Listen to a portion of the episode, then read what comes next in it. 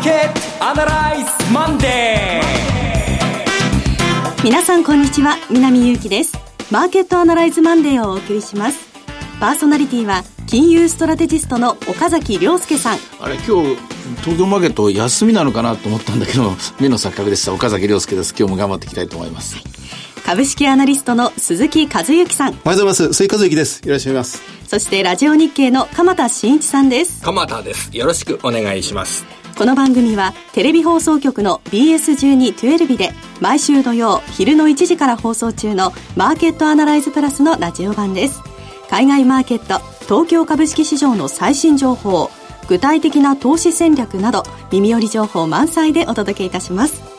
本日は松尾さんがお休みのため私南が進行を務めさせていただきますよろしくお願いいたしますよろしくお願いします9月に入りましたね。ところが今日まあアメリカの株式市場がお休みだというせいもあるんですけども、はい、ちょっと異常な薄さですね。あ、機内が午前中で東証一部の売買代金が6600億円ですから、うん、その7000億円で少ないなっていうのに、さらにそれを下回ってるという状況ですよね。うん、だけど、決して今材料がないわけじゃないんですよ。今日も朝から法人企業統計が出ていたり、あるいは今日からアメリカの関税引き上げですね。これが発表されたり、あるいは香港ではデモが13週目に入っていたり、そして何よりも今週は雇用統計 ISM という非常に重要な経済統計が待っている。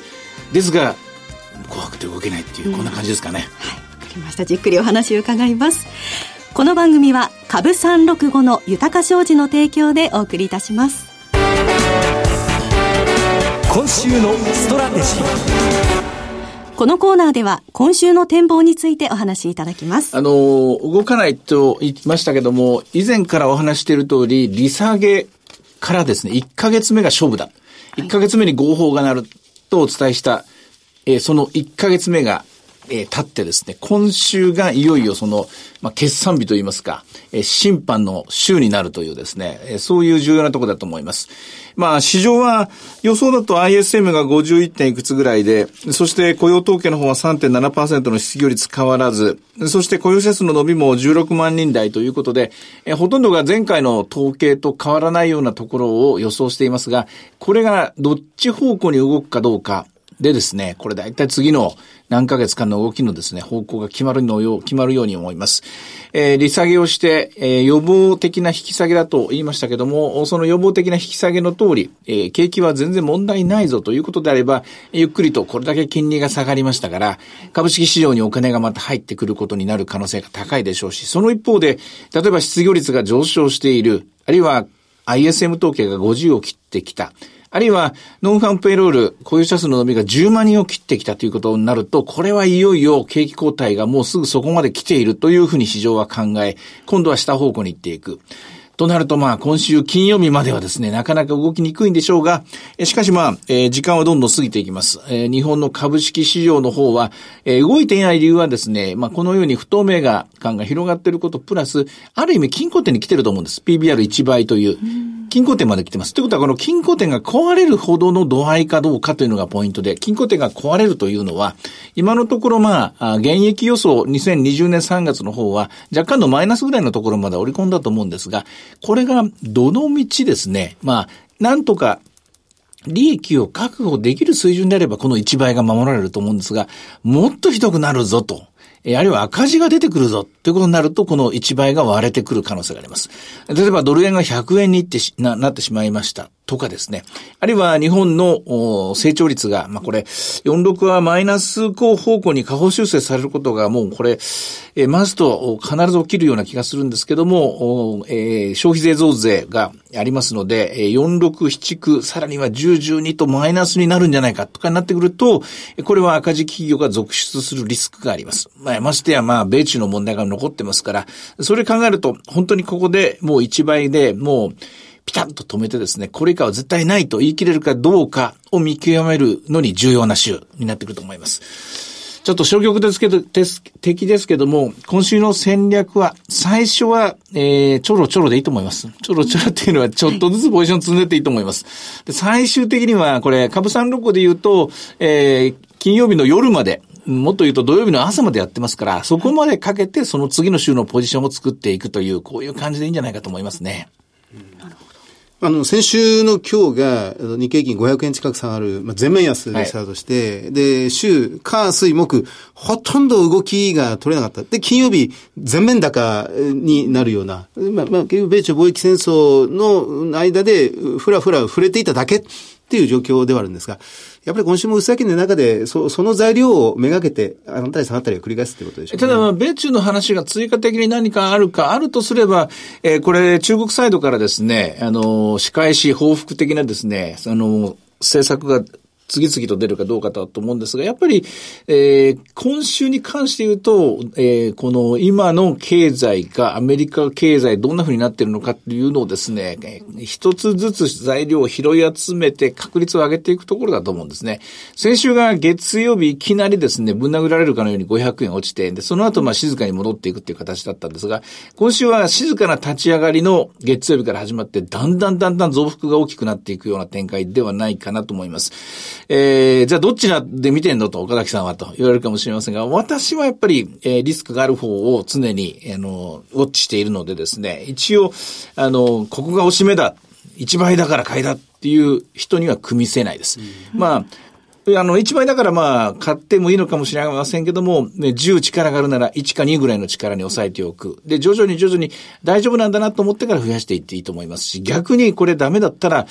やっぱりまだまだ買えないなと、むしろ売りなんだなっていうことがはっきりする一週間になると思いますね。あの、先週はリクルートの株式の売り出しも話題になりましたが、これについてはいかがですか？いや、これはもう、あの、えー、自然の流れです。で、そもそもリクルートという会社がもう長いことあの言ってはなんですけれども、ほとんど独占企業なんですあれは。あれは海外ではおそらく公正取引委員会に引っかかるようなことを私は知ってると思いますし、でそれからもっと言うと、この間見たあの、新卒者の個人情報の流出の問題は、あれは根が深いと思います。離職確率ですもんね。えー、あれはそれだけ今の、えー、労働市場、それも労働市場の新卒労働市場、つまり企業で言えば新規調達、はい、企業で言えば IPO みたいなもんですよ。えー、人間を企業と例えれば、はい、ここをほぼ100%リクルートが牛耳って、牛耳ってるから起きたことであって、私はそういう意味では、どっかの段階でやはりあの会社っていうのは解体させていくとかですね、うもう少し、えー、規制をかけなきゃいけないと思いますね。あのニュースというのは、あの今後広がっていくと思いますね。はい。あの、一般論として、リクルートをちょっとこっちに置いといて、一般論としてこの株式の持ち合い解消売りが今結構強くなってきてるんですよね。あの、株主総会のその緊張度がもう年々高まっている状況で、あ、アクティビストが入ってきたり、機関投資家も今までものあんまり言わなかった人たちまでがもう反対票を平気で平気で投じるようになってきていて、そのあんまり稼働しない資産を山ほど抱えてるってことが企業経営に許されなくなってきてるみたいですね。伝統的な企業ほど、あの、持ち合い株いっぱい持ってまして、今回も、まあ、あの、株主が、あの、大株主が売り出すっていう形の事例が、まあ、一つリクルートって形なんでしょうけど、それが、まあ、どんどんどんどん増えていくような感じになってきてますね。そうなんですね。さて、じゃあ基本の的な部分で岡崎さんにここ押さえておきたいんですけど、あの、ISM の製造業の景況指数、はい、例えば、あの、お話にありました、仮の話で申し訳ない。50を割るという厳しい数字が出てきたとき、そうすると、長期金利、えー、10年債利回り、これもまた1.3%台ですとか、さらに低下するようなことなんかが。まあ、1.3に一気に進むかどうかは別として低下方向に行くと思います。で、株式については、これ下落方向に。で、信用リスクには上昇方向に行くと思います。はい。その場合じゃあ、利下げで株価が上がるというような次元はもう超えた。というような、そういう捉え方をした方がいいんでしょうかね。利下げ期待で株価がが上がるとか、そういうことあの、利下げ期待っていうのはですね、あの、正直申し上げて、私はもう、もうその効用といいますか、効果ないと思うんですよ。つまり、金融緩和によってサプライズングが起きてですね、サプライズな金融緩和があって、これで、えー、一過性の、それ景気が良くなるぞというムードにはもうならないと思うんです。でも、金融緩和する必要があると思うんです。これはなぜかというと、ベースになる金利を下げることで、例えば、配当利回りがより魅力的に移る、信用リスクを取っていいようなえー信用が緩和されていく。こっちの、えーお金が染み出していくような、まあ、それこそかつて黒田日銀総裁が意気揚々と語ったポートフォリオリバランス効果ですね。こういったものを期待する、そちらの効果の方が大きいと思います。ですから、えーえーっと、51.2とか3でったですかね、50切っても切らなくても、おそらく次の9月の17日ぐらいの FOMC は利下げがあるでしょうし、で、利下げ期待が50を切ったから増えるかというと、これは、利下げの幅が大きくなる期待が出ると思います。25じゃダメだ、50だみたいな感じですね。これはあると思いますね。しかし、この場合は円高です。あとは各国の、えー、が金を支出して需要を作るというような策が出てきたとして、それは株価面には効くんでしょうか、これ。あの、金を出してっていうのは、それは財政支出っていうんですね。財政支出はこれはストレートに効いてくると思います。特に財政支出を今までずっと、えー制御していたドイツなどのような国ですね。今までの質実合憲型の経済では、これは今までなかった世界だということで、お金が回ってくるということで、株にはストレートに買いです。難しいのは日本のようにもうずっと財政政策、でですね、赤字国債を発行してですね、えー、それこそまあ、あ国土強靭化計画何年言われたか、その久しいものになりましたけれども、こちらについては、昔のような乗数効果、例えば100億ばらまいたら150億になる、200億になるという効果が弱くなっている国ですね。こちらの方は効き方が小さくなると思いますね。まあ、このような状況の中で、日本株については、その投資する場合、どういった観点で投資する企業を選べば良いのでしょうか？えー私はまあ、あの、まあ、それは皆さん全然意見が違うと思うんですが、私は時間をかけて、良質の、良質というのはですね、やはり格付けの高い会社の買い、見直しですね。が、それが起こると思います。格付けの高い会社っていうのは大型企業に多いんですが、中古型でも格付けの高い会社があると思います。格付けの高い会社っていうのは、まあ、財務基盤、基盤が安定してるっていうこと以上に、経営が安定していること、そして、えーコンプライアンスがしっかりしていること、ガバナンスがしっかりしていること、えーそして、あの、株主への配当等がしっかりしていること。やはり、今はどちらかというと、私はですね、優等生の株を買う。優等生が、非常に評価が下がっているところを買っていく。買っていく時期としては、ここから、まあ、短ければ数ヶ月、2、3ヶ月、長ければ半年ぐらいかかるかもしれませんが、それをじっくりじっくり狙っていくところだと思います。で、そうですよね。あの、先週なんか見ていても、マーケットあんまり話題が全然ない。今、今はまだお盆休みがついてるみたいなところなんですが、その優等生的な代表格、ソニーがすごくしっかりしてるとか、トヨタがしっかりしてるとか、業界の中でも随分もう株価が一緒になって動く業界がほとんどなんですけど、株価っていうのは、まあトヨタも日産も一緒に動くのが常なんですが、今一緒に動かなくなってきてるっていうのが、随分顕著に出てますね。はい。僕はね、財務内容が、あ僕に聞いてない、お願いします 財務内容が良くて、あの、結構、あの、そのお金を使って、えー、価値を高めるっていうようなことに目覚めるような会社。なかなか見つからないんですけどね。そういう会社を探したいなと思ってます。では、株365の動きはいかがでしょうか？え今日は寄り付きがですね、安かったところで、とこから始まりましたね。605円から、高値は691円、安値577円、今は650円ということで、日経平均株価と同様にですね、今日は小動きですね。はい。さて、いろいろ展望していただきました。今週末土曜日午後1時から放送のマーケットアナライズプラスもぜひご覧ください。また、Facebook でも随時分析レポートします。以上、今週のストラテジーでした。マーケットアナライズマンデーここで株365の豊か商事より岡崎さんがご登壇されるセミナー情報です。今回は名古屋で豊か商事資産運用セミナー in 名古屋を開催いたします。日程は10月5日土曜日昼の12時30分会場、午後1時開演です。第1部は江森哲さんによる2019年後半の貴金属とエネルギー価格の行方と題したセミナー。特別セッションとして、江森さんと大橋弘子さんによる日経平均で資産運用、クリック株365の活用術とは。そして第2部は、岡崎良介さんご登壇の株式セミナーです。岡崎さん、どんな話をされますか？これはまあ、えーある程度勝負の行方は見えたと、見えるとこ、時期だと思います。10月ですからね。っていうか、見極めないと、我々のような仕事をやってる人間は、これは失格だと思いますね。はいで、利下げからもう2ヶ月が経って、そしておそらくは2度目の利下げがもう行われている時期です。でそれで本当に景気が悪くならないのかどうか、はっきり見なきゃいけない。えー責任は重大だと思います。えーもちろん当たり前のことですけども、資料は全く新しいものを持っていきますから、どうぞ皆さんご期待ください。はい。1ヶ月後の10月5日というのは、その欧米日の金融政策の結果が、これは見えてるわけですね。全部出てると思いますね。おそららく ECB と FRB は利下げをしていると思います。日銀は動けるのか、本当にまだ策があるのか、進化が問われるところですね。そこでその内容などを見て、えー、新しいものが、もう当然、えー、岡崎さんの頭の中にはもう芽生えているということになるわけですね。まあ、どっちかしかないですよ。その、よ予防的利下げが成功したっていう、そういう絵を描くか、それとも、これじゃダメなんだ、もっと全然違うやり方でないと、えー経済、景気の方は底打ちすること、というか、もっとますますもって下り坂を進むんだっていうか、どっちかはっきりしてると思いますね。中間はないと思います、その10月の時点では。はい。会場は JR 名古屋駅対向通り口が最寄りのイモン名古屋ビル3階 TKP ガーデンシティプレミアム名古屋新幹線口バンケットホール 3A です。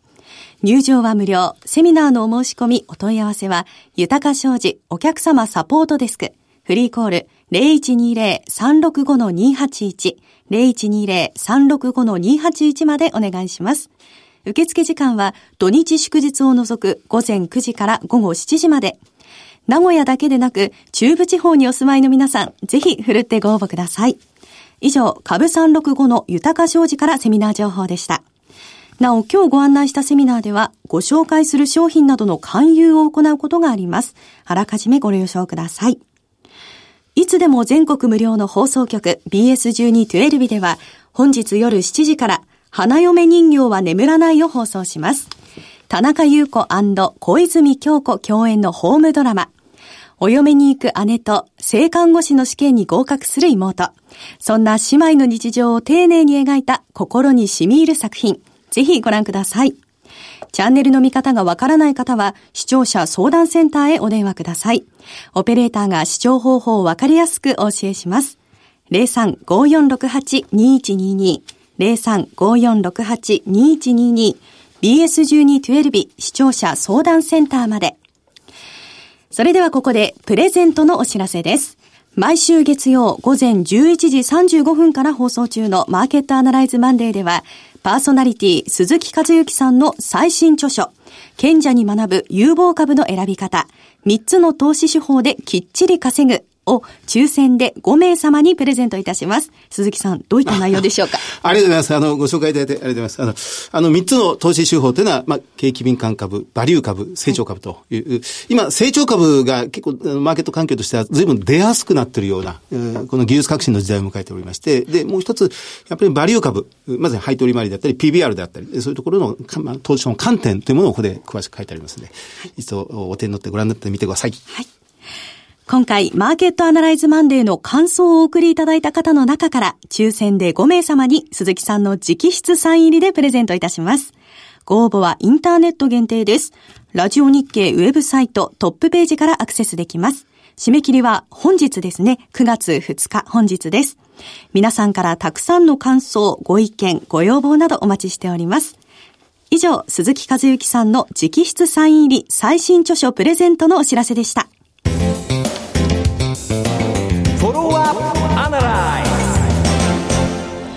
今週のこのコーナーでは、鈴木さんから鈴木和之の注目企業を紹介していただきます。お願いします。はい、えー、銘柄コード4613、えー、関西ペイントです。あの、もう伝統ある企業で、去年、えー創立100周年を迎えたっていう、まあ、大変歴史がありますよね。えー、もう、社名が表してますように、えーペイント、関西ペイント、えー塗料の会社です。まあ、業界ナンバーワンは日本ペイント、ホールディングス。で、これ、第2位があ関西ペイントですが、まあ、双璧となっています。で、この塗料はどこに使われてた大、大自動車です。伝統的に自動車向けの、あの、ボディを塗装する塗料が多いんですが、私も自動車業界向けに多分これは売上も利益も上がったり下がったりするんだろうなと思って今回調べてたんですが、今、そうじゃないんですね。あの、自動車業界向けというのはこの企業にとって、関西ペイントにとって2番手のその収益先、まあ、あの、お得意先ということになってまして、一番大きいのが建築とか、あの、工業、まあ、特に建設機械のボディの塗装なんか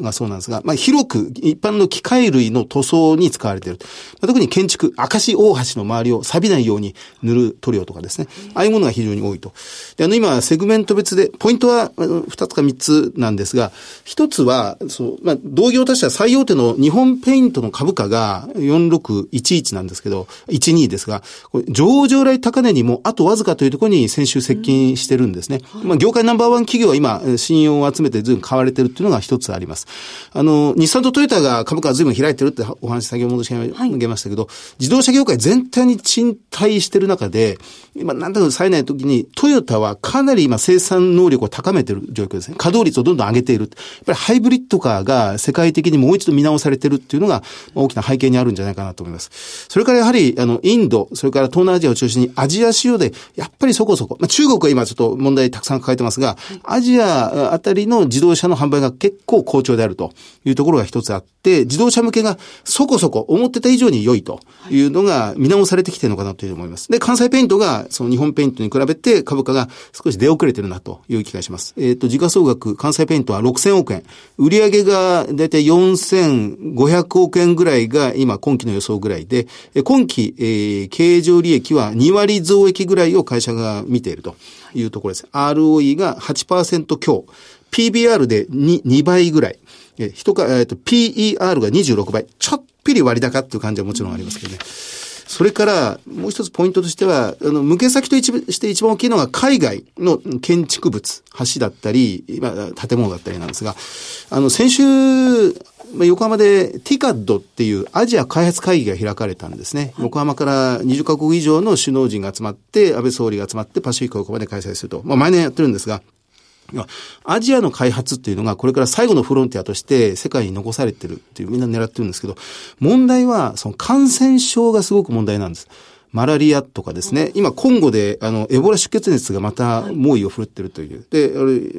あの、トンコレラなんかも蔓延してるという。で、その、蚊が媒介したりなんかするんですが、この、その、関西ペイントっていうのは技術研究、開発力にすごく熱意のある会社で、その、蚊を寄せ付けない防火、アンチモスキートペイント。っていうのを開発してるんですね。で、あの、これ、ベクターコントロールって、まあまあ、すみません、専門用語で私、ちゃんと、あの、ここまで調べきれないんです。ベクターコントロールの手法を応用して、蚊、モスキートだけをノックアウトするっていう、ノックダウンするという機能を持たせたペイントなんです。でこれを住宅とか商業施設とか、まあ、工場に、の内側、外側に塗る。それによって人間には害はない。え他の家畜には害はない。蚊だけをノックダウンするという、まあ、ペイントで、これが、あの、南アフリカの現地法人が開発して、それを世界に共有して、製品化して、今全世界に向けて売り出して、特にアフリカ向けに売り出していくという状況なんですよね。これが収益をどんどんどんどん引っ張っていくということではないかもしれませんが、まあ、すごく地球環境とか、その、まあ、開発途上、発展途上の国に対しての目を、視線をたくさん持っている会社だというふうに思って注目したいなと思いました。いいのを選びましたね。あ、そうですか。2025年までの隠れ銘柄ですよ。それぐらいですね。すねまだちょっと。大阪万博は、はい、大阪南港は関西ペイントで全部色が変わりますよ。そうなんですね。えー、そうか。楽しみ。大阪万博銘柄。うん。いいですね。全部使われる。例えば、あの、建物とか建てるとかだったら、競合他社いますけども、塗るのはおそらく、この会社一手に引き受けるんじゃないですかね。わかりました。関西ペイントですね。ありがとうございました。ありがとうございました。さて、マーケットアナライズマンデー、そろそろお別れの時間です。ここまでのお話は、岡崎亮介と、鈴木和之と、鎌田新一、そして南祐希でお送りしました。それでは今日はこの辺で失礼いたします。さよなら。この番組は、株365の豊か商事の提供でお送りしました。